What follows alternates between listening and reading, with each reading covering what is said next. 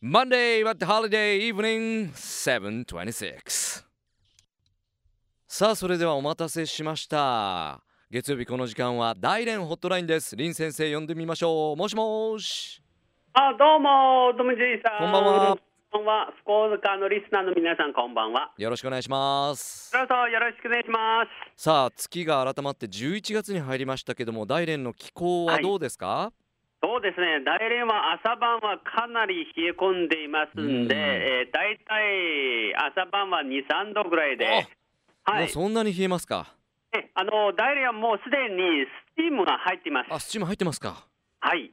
はあじゃあそんなに寒かったら、あのの11月5日から、えーうん。3月の15日まで、この間はですね、えーまあ、大連、あるいは中国、東北はですね、うん全部スチームの供給日になっああなるほどね、はい、まあそれぐらい寒いと、まあ、自動的、うん。まあ、自動的というか、あのお金払ってて、それからですね、部屋の中に全部えスチーム入っています。なるほどね。外はどうですか？紅葉とかも進んでるんですか？山の様子とかは。もうもうかなり紅葉は進んでます、うーんそうですか。という状態です。わかりました。はい。じゃあそういったもう秋からも冬へといった状況なんですが今週はですね。林先生にちょっとビジネスというかあ日本の企業もだいぶ大連へ行ってるみたいですね。そうですね、うん。あの大連に進出されている日系企業は、うん。今のところは大体えー4000社くらいありうます。なるほど。そしてかなりまあ盛んです。うんですよね。多分中国の中で、えー外国企業投資の比率は大連は1位です。1位ですか。それぐらいやっぱり太いパイプがあるんですよね。うん。そんな中まあ今後やろうという人たちに対して商談会が行われたみたいですね。はい、そうです。うん。そうですね。あのちょうどこの前大連で、えー中日貿易投資、えー展示商談会うん。えーが大連で開催されました。で、これはですね、今年私はちょっと参あの見に行かなかったんですけども、去年、一昨年はぜ私は全部見に行ってきまあそうですしたか。うんはい、かなり盛んです。ああ雰囲気的にかなり、はい。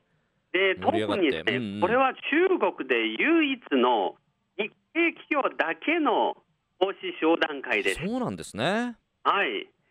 で、実はですね、あの先ほどちょっとご紹介しましたように、大連はですね、あの1984年、はい。中国はですね、最初の経済改革開放の中で一番最初にできた経済開発があります。うん。で、その中に進出された日系企業は、中国の中で一番早めに中国に投資に来られた企業ばかり集まっていらっしゃるんですうね。んであれからずっと20年、30年ほどぐらいですね、日系企業はたくさん大連に進出されています。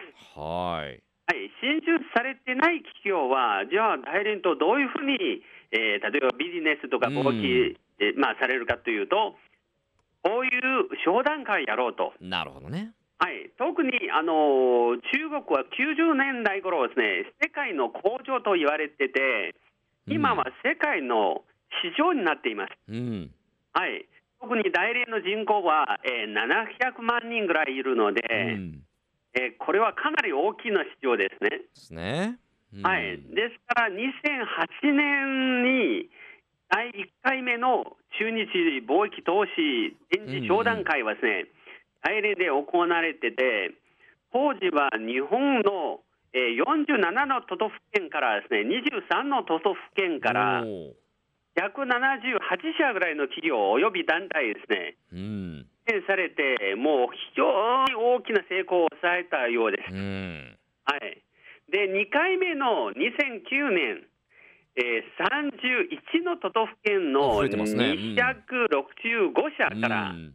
えー出展していただいてて、で当時はですね来場に、まあ、会場に来られたですね人は大体ですね1万人も超えたそうです。それ。は盛り上がってますね。うん。これは来場者、主にビジネス商談会ですね。うん。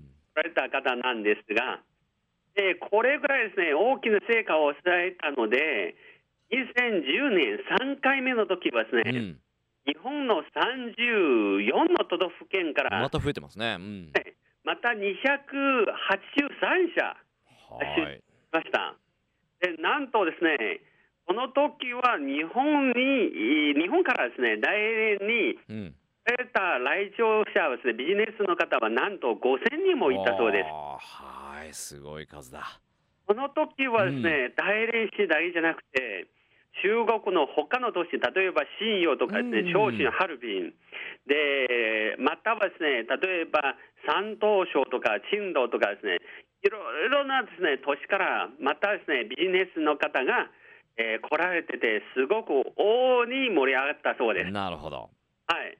で、この2010年、私は見に行ってきました。うんかなりですね、日本の都道府県の、えー宣伝、観光のですね、はいとか、いろいろ宣伝のものを置いていると同時に、周りはと各都道府県のえー物産展、うん有名なですね物産とかですね、全部出展されているんです。うん。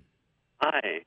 で、これはですね、自分のところの物産を宣伝すると同時に、うん。また観光誘致もですねそうで、すね。うん。はい、かなりですね、進んでいらっしゃるんです。うん。えーしかしはですね、2011年、2011年。うん。はい、その時はちょうど日本は 3・ 11大震災があったんじゃないですか。すね。はい、その直後なんですが、また第4回目うん。を行ったんです。で特に私は一番記憶に残っているのは、日本の震災地からですね、かなりの企業、団体がですね来られたんですよ。あ。そうですか。はい、で自分のですね特に北陸のですねいくつかの県の、おまあ、自分の、行政団体からまたですね企業の団体に、えーまあ、いろいろ来ていただいて自分の、おまあ、え PR と自分の商品の PR もですかなねり盛んに、えー宣伝されたはい私はかなり印象に残っています。うんはい。